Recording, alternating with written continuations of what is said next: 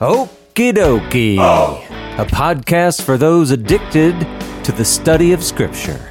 Welcome, fellow addicts. This is your safe place to OD. Samuel! Here I am. What are we going to talk about today? Today we are talking about the Gospels. Ooh. This is Gospels part 104. Last week, uh, we should call last week's episode the account of Hangry Jesus because he he was kind of moody from a lot of different things that we saw happen leading up to Passover week and final week. Really, he uh, Yeah.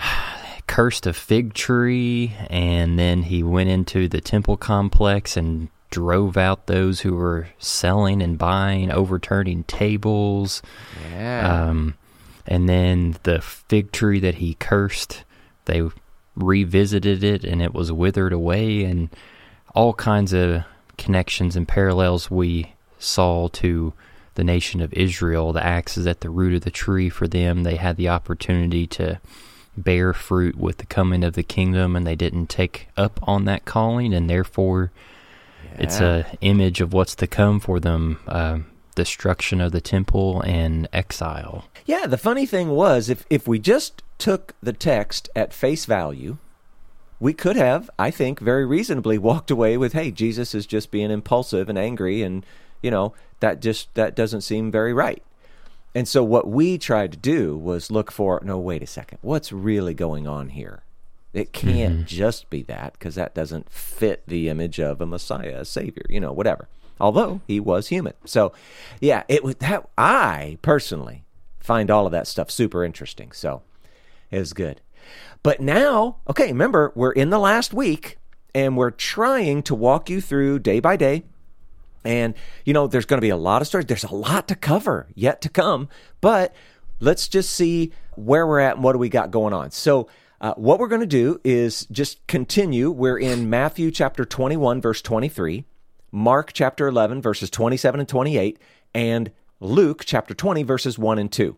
In this case, I'm going to read from Mark. They're all basically the same. Here we go. And they came again to Jerusalem. And as he was walking in the temple, the chief priests and the scribes and the elders came to him. And they said to him, By what authority are you doing these things? Or who gave you this authority to do them? Okay. So let's be anchored. First of all, okay, now we, we noted there's a difference. You know, I think it was Matthew who was saying he cleared the temple earlier, and Mark said it was, you know, like the next day or whatever. But, and we're, we're trying to just sort of piece it together and try to make the one, just focus on the ones that make the most sense. Who's to say what's really right? In this case, remember, they were coming back toward Jerusalem when they saw the fig tree, but they haven't gotten there yet. So it's still Tuesday. And and now that they've seen the tree, they've continued on their way and they're actually in Jerusalem. So still Tuesday. At least that's the story we're going with. Now, uh, I think that we've mentioned recently that we thought Jesus' messaging was, I don't know, kind of seemed like it was moving away from the gospel. Repent, the kingdom of heaven is at hand, and turning toward this idea of the coming judgment. Now, what's interesting though is in in these three verses, we didn't read Luke, but if you did, uh, Luke seems to be telling us that Jesus is in fact still preaching the gospel. It says Jesus was teaching the people in the temple and preaching the gospel. I mean, it's pretty clear, right? So again, I think maybe what we knew, need to do is look at it as maybe we're in, maybe we could think of it as more like transition, right? His message all along has been very consistent about the gospel, and in these later scriptures, as we're walking our way through, he's now moving toward judgment. So anyway, even in this final week, you can see a little bit of both messages going on. So I thought that was interesting. So again, Jesus is in the temple. He's walking around. Uh, he's teaching. He's preaching. Then this group of men shows up. And Samuel, I mean, come on. First century Israel, chief priests, scribes, elders. Is this not a pretty impressive group. Pretty stacked. By any measurement, you got to say, well, I mean, these were this was kind of a high-powered group of guys. Whether you thought they were good guys or bad guys or what doesn't, I mean, they're a pretty high-powered group of guys. So they have what's kind of, I, I don't know. I think I would say this would be more in their style. They have a very direct and important question for Jesus. And we've seen him do little things like this before. Their question is this By what authority are you doing these things? Now, that isn't the whole question, so let's let's talk about that just a bit first. When they're saying by what authority, I, I think probably a a good way for us to see it is they're kind of asking about the nature of it. Like, is it a divine kind of authority or a human kind of authority? And the reason I say that is because of the second part of the question. Okay, so the first part of the question, I think it's trying to get at is it human or divine? And and what they want to know is this authority, you know, I mean, you're doing all these things. So so what is the nature of the authority by which you think you're doing them? And then Samuel, let's talk about this. What are all the things that he's been doing? Uh, he's been teaching with authority in the temple complex. He's been performing miracles, uh, some of them on the Sabbath. Um, oh, he's been stirring up things with clearing out the temple. Exactly. Yeah. Yeah. Even if we focus on only these these uh, most recent couple of days, all of those things that you said are true. Maybe he didn't do anything on the Sabbath. I can't. I don't think he did this most recent one. But all of these things are, are they are there. And you know what else? The triumphal entry. He did that thing. That was a big thing, right? And in, a way, you could go, well, it's kind of anything and everything he's ever done. Or even if you're just focused on the last couple of days, it's still a pretty big list. But notice they say, by what authority? And then they say, who gave you this authority? Now that's when they're wanting him to name the source. Now, if it was a human authority, they would expect it to be some sort of well known and I would even say recognized sort of rabbi figure. Uh, if it's if it's a divine authority, they want him to say God.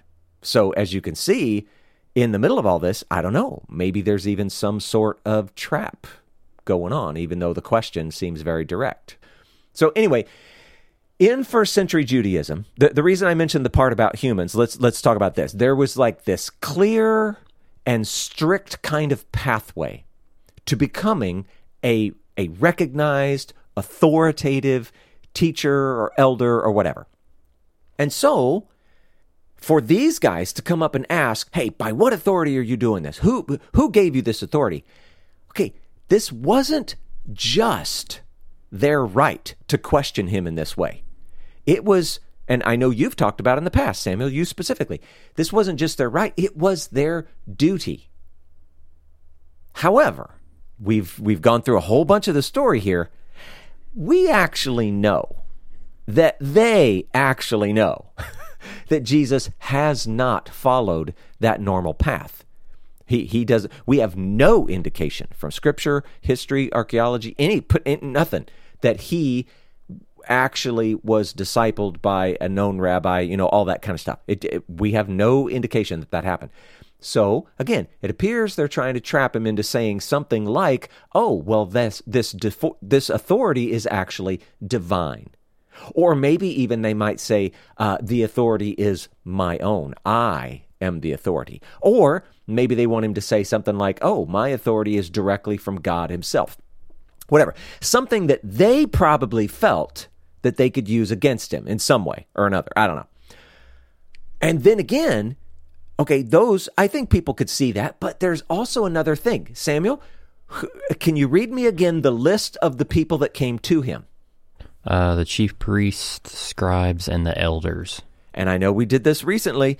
Who's left out of this list? I don't see the Pharisees. Yeah.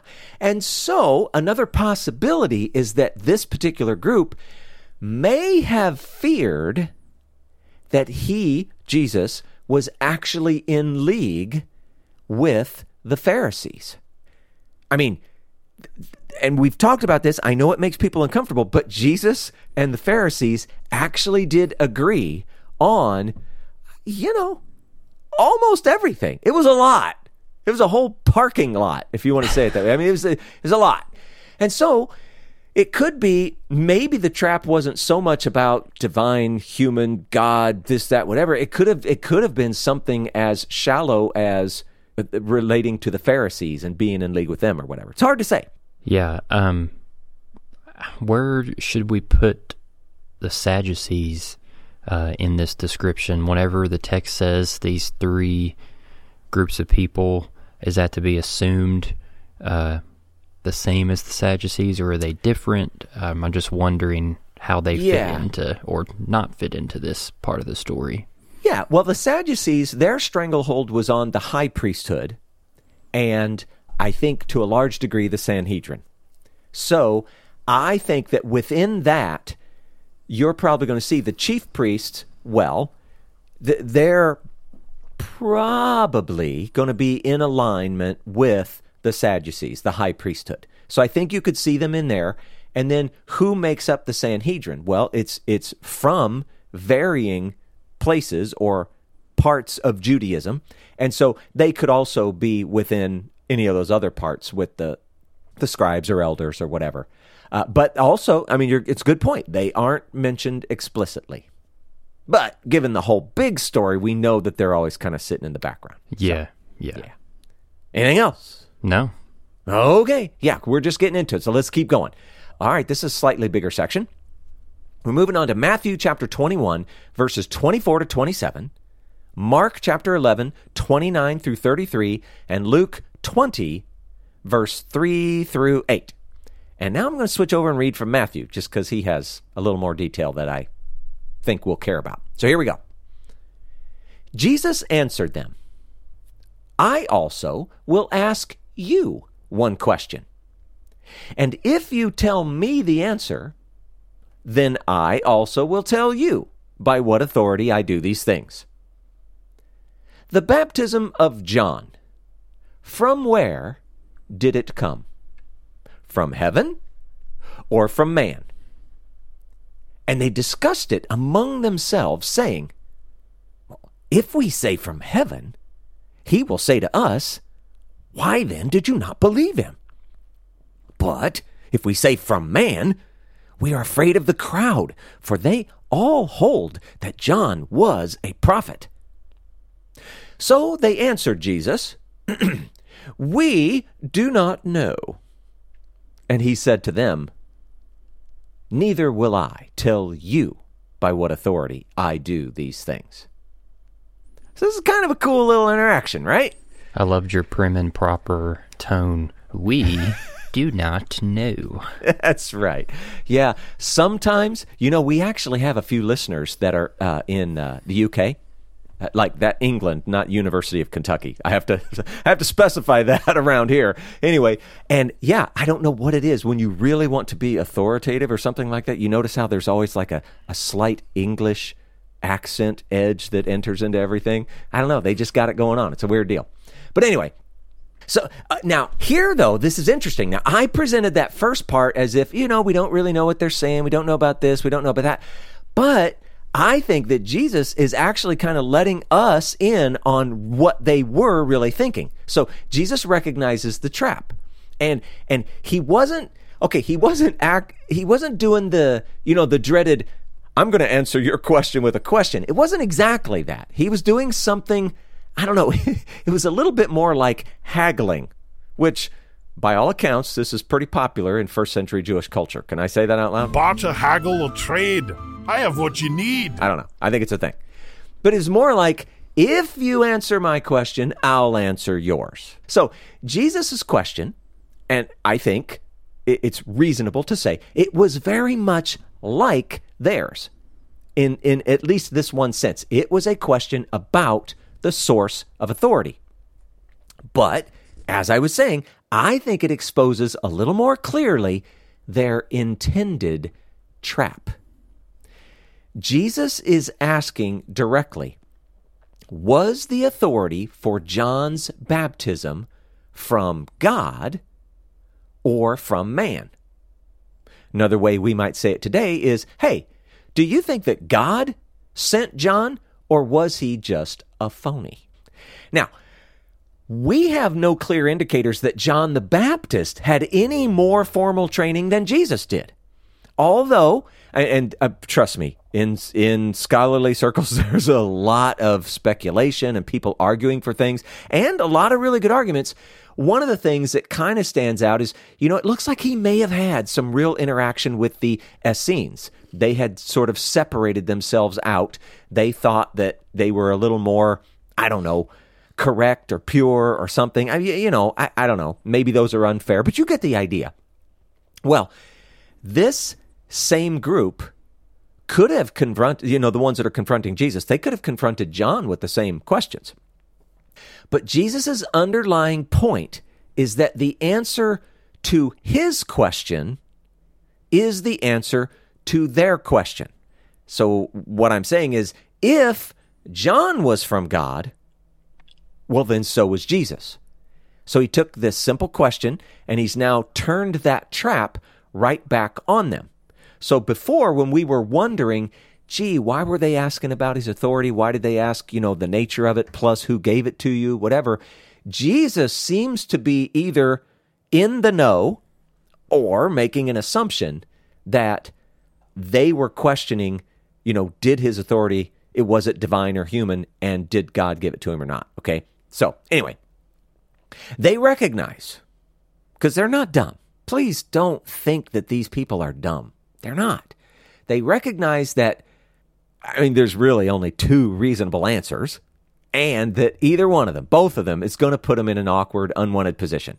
If they say heaven, how are they ever going to explain their unwillingness to support or follow or endorse John? Or we could even say accept John's endorsement of Jesus because John very clearly identified Jesus as Messiah, right? Maybe he went back later and was a little less certain, but whatever. And then if they say that, you know, John's came from man, well then they're they know that they're going to offend and enrage this crowd because the crowd loved John. It just to say it in modern lingo, they knew he was a prophet from God. They were convinced. It was compelling. So, their original questions for Jesus were supposed to put him in this awkward position. but here they are. They're the ones in the awkward position. They didn't like it. And they were left with only one course of action. Samuel, what do you do when you're trapped? Plead the fifth. yeah. Yeah. You played dumb. right? I mean, if you are a living human, if you've ever been, I don't know, a child or any, what do you do? You play dumb. That's just what we do. So they say that they don't know. And this is kind of cool. Jesus, he actually, for the most part, he's just content with that. He knows that that they're just obviously refusing to answer because it puts them in an awkward position, right? And so he's content with it and he does the same to them. I'm not going to say what you want me to say just so you can trap me.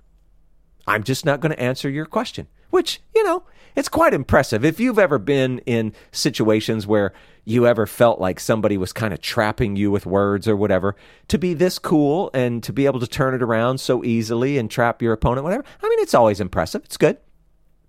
And again, it points to John and Jesus coming from the same authority. It's God, but Jesus you know, even though he appears to be content with this initial interaction and just going, hey, you won't answer me, I won't answer you, well, he isn't going to just let him off the hook either. He's going to give him a little instruction regarding John and their response to him. So, before we go on to that, what you got, Samuel? Um, it's a cool section. It surprised me a little bit the way that John re enters the picture after yeah. kind of a long absence of him being mentioned. Long. Um, and I, think it's pretty telling, at least from a public perspective, how much John must have still been in the conversation among their talks of the things of God, prophecy, what God's doing in His holy land, that kind of thing. Um, I just didn't expect that. Also, is there any significance to the phrase in verse 25, the, the baptism of John? Is he is that just like a euphemism for like the message of John, the gospel of John, or is it should it be taking taken more maybe literally in terms of he was performing baptisms under his following? Yeah, I think it's it's more your first option. I think what they're getting at is what was John preaching? The gospel. Okay, and it was I mean, what's what's the the main instruction from John's message? Repent. Yeah, he's his message was a message of repentance. His baptism was a baptism of repentance. And what was John for all practical purposes telling people? If they repent, what? You've stumped me on this one. I don't. And and I mean, it's nothing special or surprising. They were then in right standing with God. I mean, he was basically saying, look, first of all, it's for all of you. He's, you know, obviously preaching to Israel. Okay, we get the context. But it's like, look, you may be, I don't know, tax collector, prostitute, soldier, cheat, this, that. I- I don't know what you are. It's for you. But he was also saying to the religious leaders, uh, this same repentance, yeah, it's also for you because you're screwed up too, right? Uh, it was a it was a, a universal, at least in the in the context of Israel. It was a universal message, and it was that you know what Y- you need to return to God, and in returning to God, they also were uh, going to be able to have access to life, eternal life, the kingdom, that kind of thing. So yeah, I think when it says the baptism of John, they're talking about you know his entire ministry and message. Gotcha. Anything else? Not really, not anything too big. Other than I think we could take a page out of Jesus Jesus's book on maybe the the wise approach to responding to those who are wanting to incite division or strife in your life, even though, like in the moment, you might be in the right for wanting to speak the clear truth about whatever the situation is, the conflict. I, I just think it's a very wise approach that Jesus did right here, where he was completely justified to be able to reveal his authority, um, but he did it in such a way that probably brought more introspection and conviction uh, and real thought other than the emotional response. Yeah, yeah, no question. And and and uh, okay, what's coming? He is going to he is going to push back. He's going to get a little. Well, I was going to say direct, but he's using parables, so it's not really. I don't know. You know, he's going after him a little bit. Here we go. Yeah, let's take a look at that. Now we're only going to be in Matthew now. It's Matthew chapter twenty-one, verses twenty-eight through thirty-two. It's a kind of a cool little parable, though. So here's what it says. What do you think? A man had two sons, and he went to the first and said, Son, go and work in the vineyard today. And he answered, I will not. But afterward, he changed his mind and went. And he went to the other son and said the same. And he answered, I go, sir, but did not go. Which of the two did the will of his father? And they said, The first. Jesus said to them, Truly, I say to you, the tax collectors and the prostitutes go into the kingdom of God before you. For John came to you in the way of righteousness, and you did not believe him. But the tax collectors and the prostitutes believed him. And even when you saw it, you did not afterward change your minds and believe him. Okay. So, who's Jesus talking to and who's who in the story? Let's get into it. We have a man And let's just right off the top, let's go ahead and say he's going to represent God. So this man has a vineyard. And Samuel, what did what have we learned already through through much of the Old Testament when we're talking about a vineyard in the scriptures representing a person or peoples or whoever, who is that vineyard? The nation of Israel. Yeah, God's vineyard is Israel. So we have a, a man, we're saying it's God, he has a vineyard, Israel, and this man, God, has two sons. And we'll talk about who they are in a second. He asked them to work in the vineyard. Okay. Well, if the vineyard is Israel, what work is Israel expected to do? Well, that is Torah and the commandments actually representing God to man and man to God. It's like a nation of priests, all of that, right? So, for reference, we can see that Jesus, he's kind of playing off of this well known symbolism within Judaism. And you know what? We may as well read something. I put the little note in here, Samuel. Isaiah 5 7. Why don't you read that? For the vineyard of the Lord of hosts is the house of Israel, and the men of Judah are his pleasant planting. And he looked for justice, but behold, bloodshed, for righteousness but behold, an outcry. Yeah, and you can see it all in there, right? God has a vineyard, it's Israel and Judah, and and he's looking for justice and righteousness. That's the work in the vineyard, but instead he gets bloodshed and outcry, right? So uh, this particular verse, this particular uh, imagery, all of that stuff, it's applicable here in this parable, and it's also going to be in the next one. So hold on to that. Now, this first son, and and I'm not telling you anything you don't know, you heard it in the story, he reluctantly obeys, or he eventually obeys. But the second son, he's deceitful. He he agrees to obey, but he does not do it. Now, when asked, and and now I didn't know what else to call them. In my notes, these are going to now become the impressive group of men because I don't want to keep saying the chief priests and the scribes and the elders and all the stuff. Okay, this, so this impressive group of men, they're asked, you know, who's who's actually doing the will, and they recognize, well, it's the first one. The first son is the one who's actually doing the will of the Father. The second one was not. But now here's the, the kicker.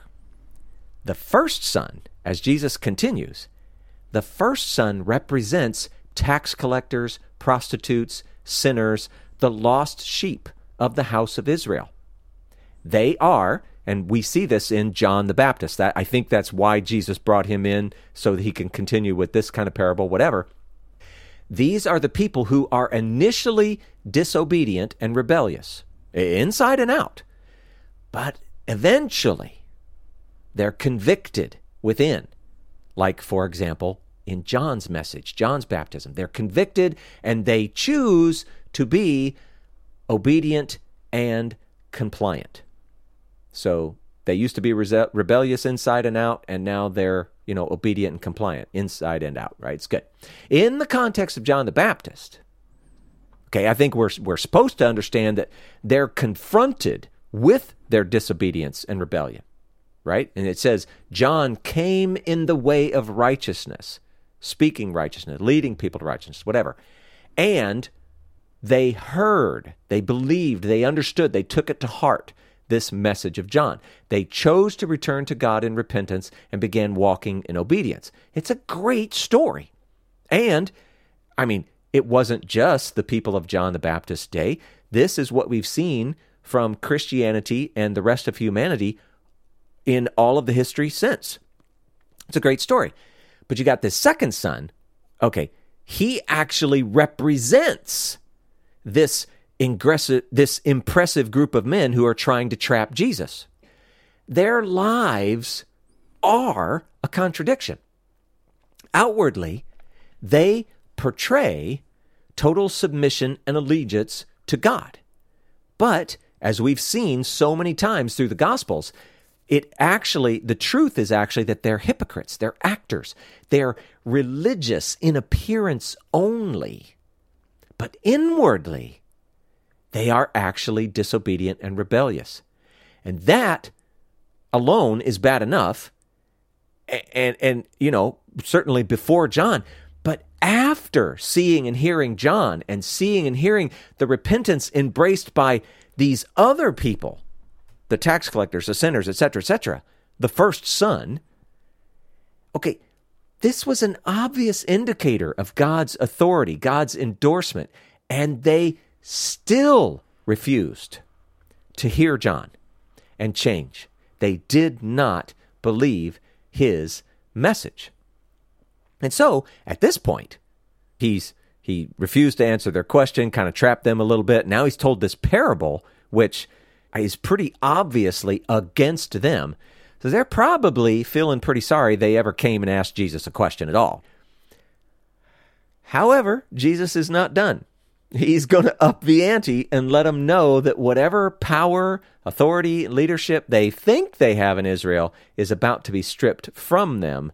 But it's going to be kind of cool to see how he does that. But before we go there, what do you got, Samuel? I really like the parable um, and the message that is being conveyed here.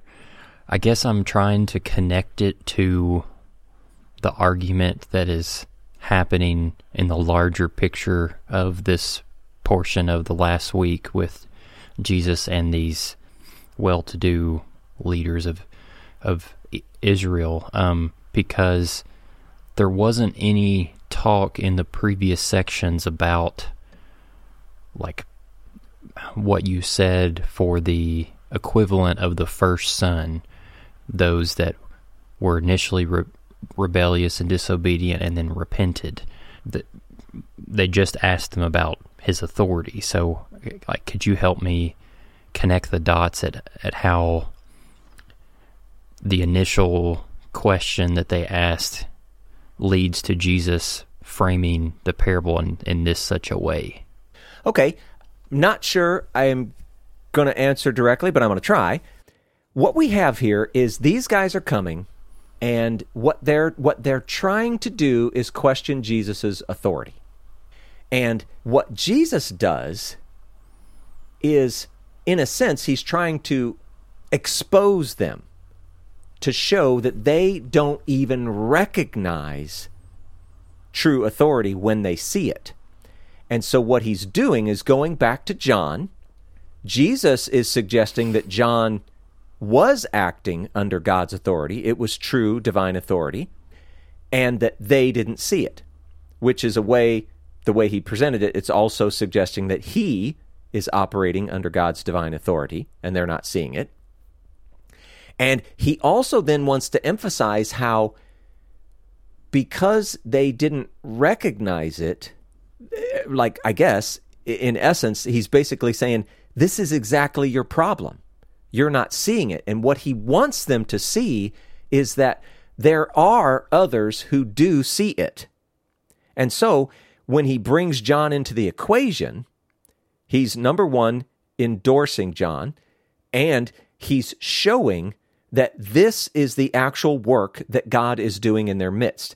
And, and that as it turns out, it is the sinners, tax collectors, prostitutes, whatever, fill in the blank, they are the ones who are actually with uh, how how can I say it? They have true sight. They have true hearing because they picked up on it and they responded to it. And because they're not, it shows that they are, in a sense, blind and deaf and, I don't know, unaware or something. Mm-hmm. I was looking for a third. I don't know why I thought I needed one. I mean, is that getting at it at all? Definitely. And while you were replying, I was taking a look at the text again and the the end of Jesus' parable, rereading that with him in verse 32, with him saying, John came, you didn't believe him, but the, those that John came and preached the message to, tax collectors and prostitutes, they believed him. Um, and even though you saw it, you didn't change your mind. So I think this was one of those instances where you get lost in the thick of the weeds, where you're, yeah. my brain was maybe getting caught up in the specifics, um, and then when we take a step back and look at it again, it it, it all kind of fits together. So yeah, you help you helped for sure. All right, yeah, it's You know, and this is, I mean, this is a really good, just super practical lesson. And it's applicable to all of us all the time. When you're reading your Bible, you know, to read the same thing multiple times, and I'm suggesting more in the neighborhood of 20 instead of two, but reading over and over, looking for, hey, why does it say this? Or why is this here? I wonder what that's pointing to. I mean, this podcast, my goodness, we spend a lot of time on short amount of text, and we're nowhere near covering it all. There's so much more to be gained. But, you know, part of our effort, part of our goal is to get people to slow down. Hey, why don't you really look at what you're reading? Why don't you see what else you can see in there? If we're seeing all of this stuff, there's way more waiting for you in there. Why don't you go after it? You know? So, you know, you just lived the example right here in real life and and I guarantee you I've lived it 10, 20, 30 times in the past week or two, right? It's this is this is just real stuff. So, anything else? Don't think so. I'm just wondering where he's going to go from here.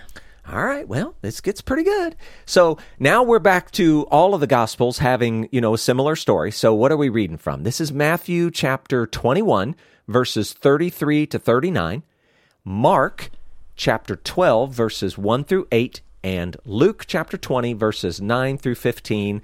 And I think I'm going to stick with Matthew this time. My reason for choosing may be difficult to nail down, even for me, but whatever. I'm choosing Matthew. Here we go. Hear another parable. There was a master of a house who planted a vineyard and put a fence around it, and dug a winepress in it, and built a tower, and leased it to tenants, and went into another country.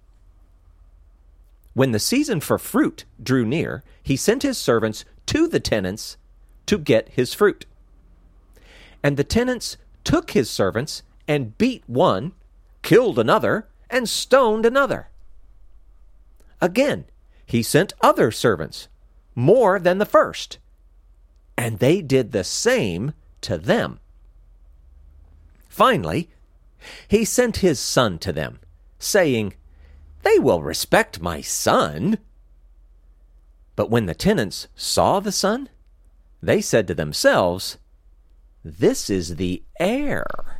Come, let us kill him and have his inheritance.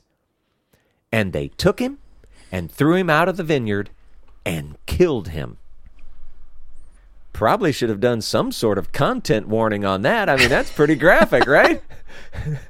Somebody got killed. so, anyway, what do we got here? Let's see if we can break it down like we always try to do. So, we have a master of a house. I know you're probably shocked. I'm going to go with this is God. And he plants a vineyard. Samuel, take another shot at it. Who's the vineyard? I feel like I'm having deja vu. Uh, Israel? Yeah, there you go. Now, we might even go further and say the people of Israel, specifically in the land of Israel. I mean, maybe that's an important detail, distinction, something. I don't know. Uh, or maybe not. But you, you, for sure, you're right. It's it's Israel. God plants a vineyard, and He does a bunch of work in the vineyard. And it, you know, for various reasons, he, he wants to make sure it's safe and protect protected. That it's going to, you know, produce a lot of good fruit. They're going to be able to work that fruit, like the with the wine press, all that kind of stuff. But Samuel, when we're talking about the master of a house being God, and he's planting vineyard, and he he wants fruit from it what is he talking about? Um, good deeds. Yeah. And and we could use other words like righteousness, justice, mercy, right? Those are the things he wants. He doesn't want good deeds for the sake of good deeds. He wants good deeds for the sake of these attributes of God justice, mercy, righteousness, all of that. So, I mean, he sets this vineyard up right. I mean, he's this, this is awesome. He invests in this vineyard. But then he has to go off to another country. And we're assuming that this is for a long time. Now, this sounds very much like a journey parable. And do you remember what we've said about journey parables, Samuel? What's the sort of the the underlying story or message they're trying to get across? Uh, you have someone who has authority kind of giving responsibility to someone else, and then that figure of authority leaves for whatever reason, and then eventually is going to return and see the status of the things that they left for those people to take care of. Yeah, yeah.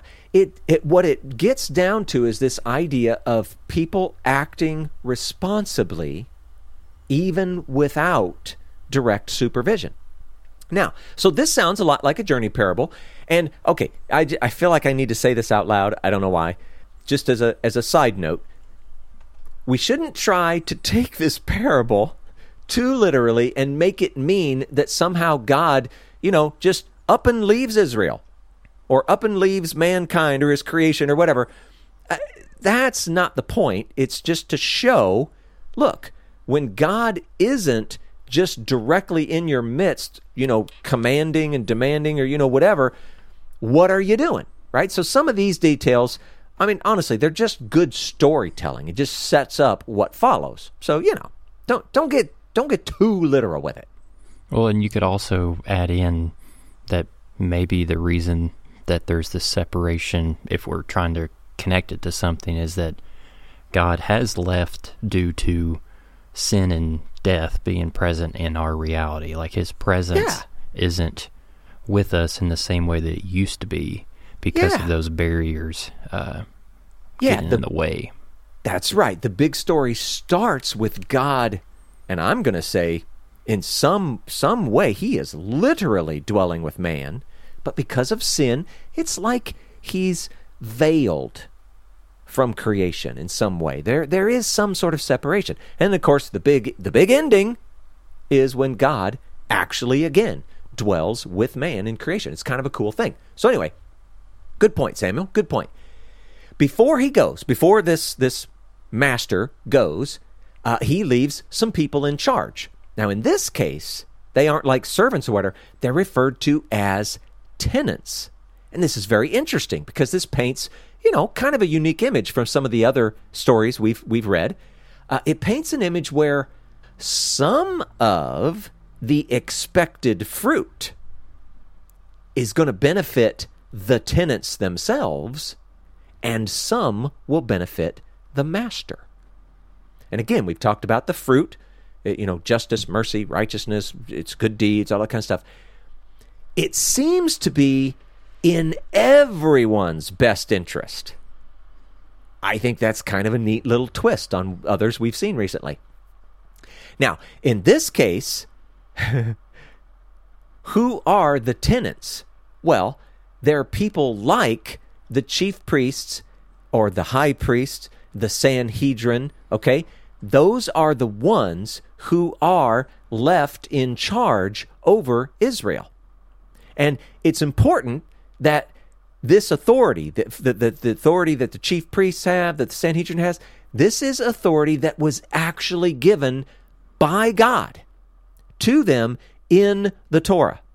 So they're not just taking something that, that God didn't give them. God gave it to them. Now they might be, you know, being weird about it or abusing it or something, but but God gave it to them. Chief priests, Sanhedrin. Okay, that's like the this is what it looks like in Israel, but again, back in the parable, harvest time rolls around. So this master, and we're going to say it's God, he expects some fruit. What's that fruit, Samuel? Uh, righteousness. Yeah, justice, mercy, all those things. He wants some fruit from the vineyard. Who's the vineyard?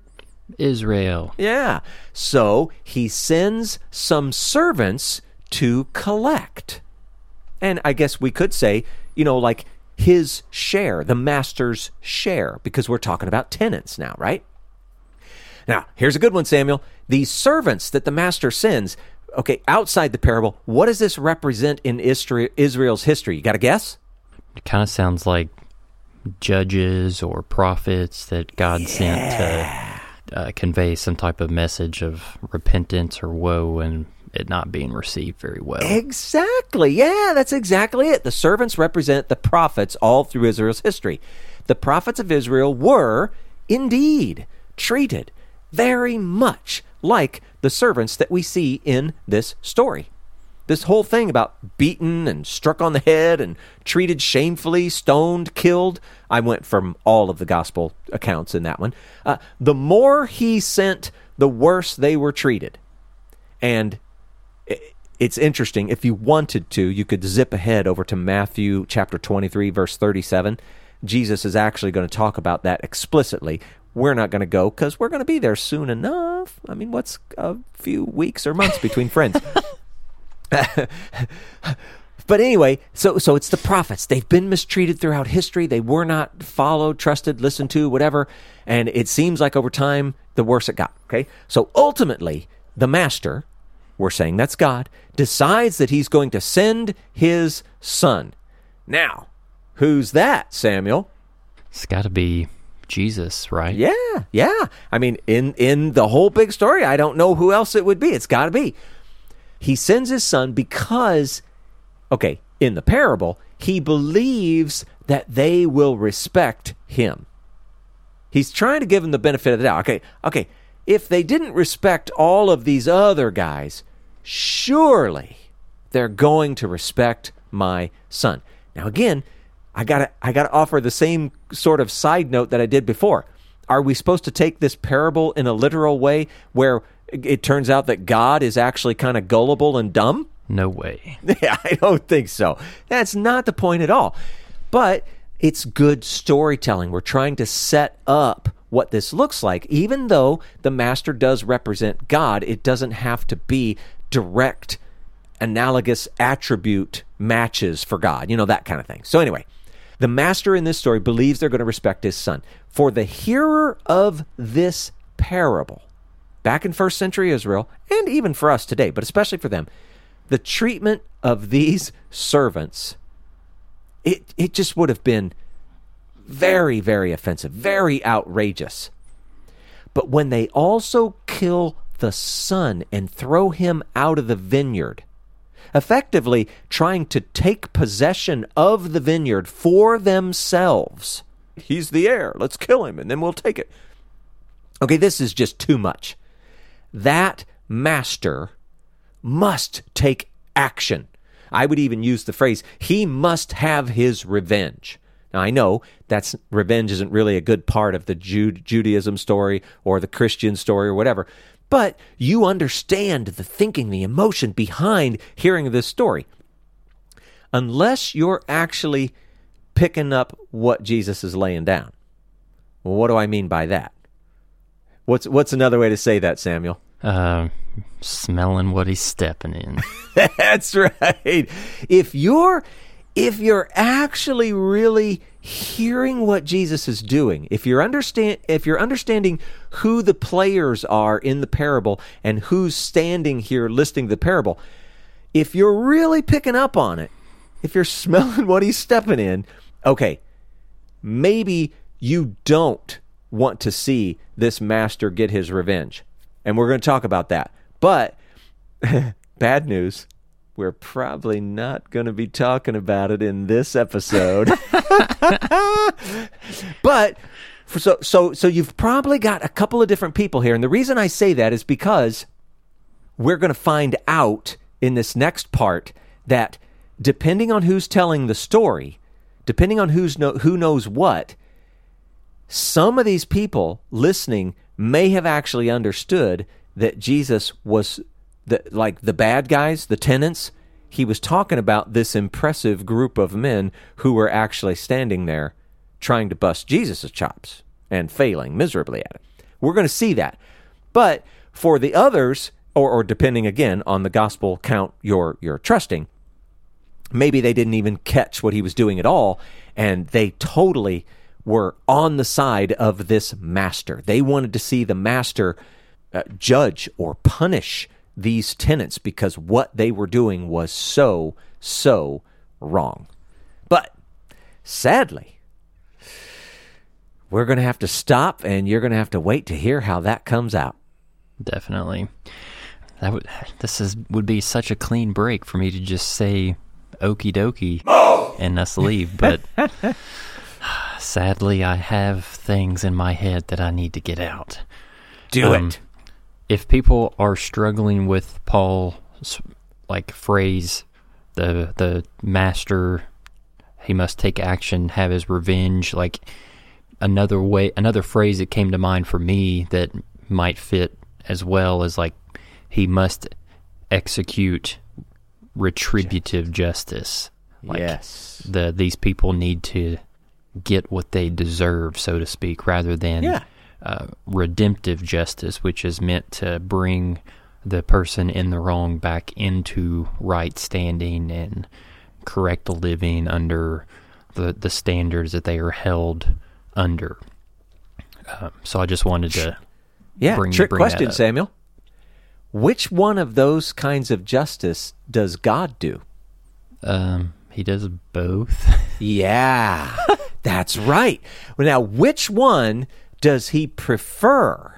he prefers the redemptive justice. Yes. Yeah, and I think that's a part of the story of our Bible. If he if everything just completely went God's way, I know that sounds funny to say that, but you you get what I'm asking. If everything went his way, there would only be a redemptive sort of justice. But because of man, because of what man has accomplished in his history here on the earth, there have been occasions where God has chosen, or I, I don't know. It depends on how you think about this. It, he may have been uh, forced to execute retributive justice or whatever, that kind of thing. Again, I know those are those are weird words and people might have problems with them. I'm not I'm not trying to make any actual theological statement. I'm just saying God's done both and uh, in a sense humans have forced his hand in that regard and, you know, redemptive justice is the preferred and it is I, I say that because it's what you can count on from God if you are dealing honestly with him. Yeah. That's a good thing.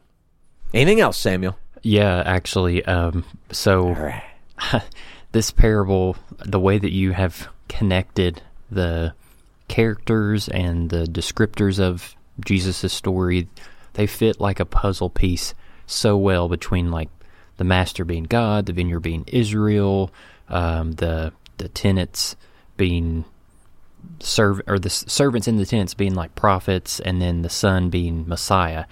The, but there is one, in my head there is one glaring part that does not fit so seamless seamlessly, and maybe it's just good storytelling, like you said. But I wanted to bring it up. So in verse thirty-eight, where it says, "But when the tenants saw the son, they said to themselves." This is the heir. Come, let us kill him and have his inheritance. Well, whenever I'm trying to think about the connection between this parable and like what is happening in like God's actual narrative with Israel, mankind, Messiah, I, I don't see the people who are opposing the son acknowledging this is the heir like let's kill him and have the inheritance.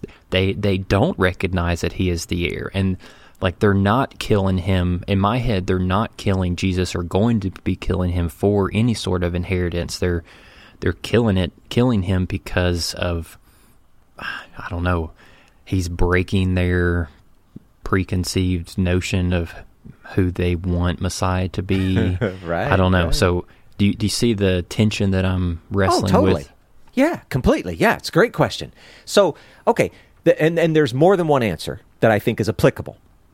Number one, there's this idea that okay, remember how we talked about God and we said, hey, you know, don't don't actually take this too far and think that this means that somehow God is gullible and dumb. right Okay, so in a similar kind of way, we could look at this and go, look, don't take this too far and think that they are actually recognizing that Jesus is the heir in the big story God sense. Okay, so you could say that. Don't don't push it too far. Okay. True? Not true? I don't know. You pick. Another one though is this. Remember when we talked what was it? The high priest and I don't know if we did this in the podcast or maybe if this was a different discussion we were having, Sama, but we talked about this idea that the high priest, I think it was here in the podcast, he had made some sort of proclamation like, hey, you know, if we if we kill this guy, we're going to save, you know, many many more lives and all that kind of mm-hmm. stuff. So in in effect, his death would save Israel, that kind of a thing.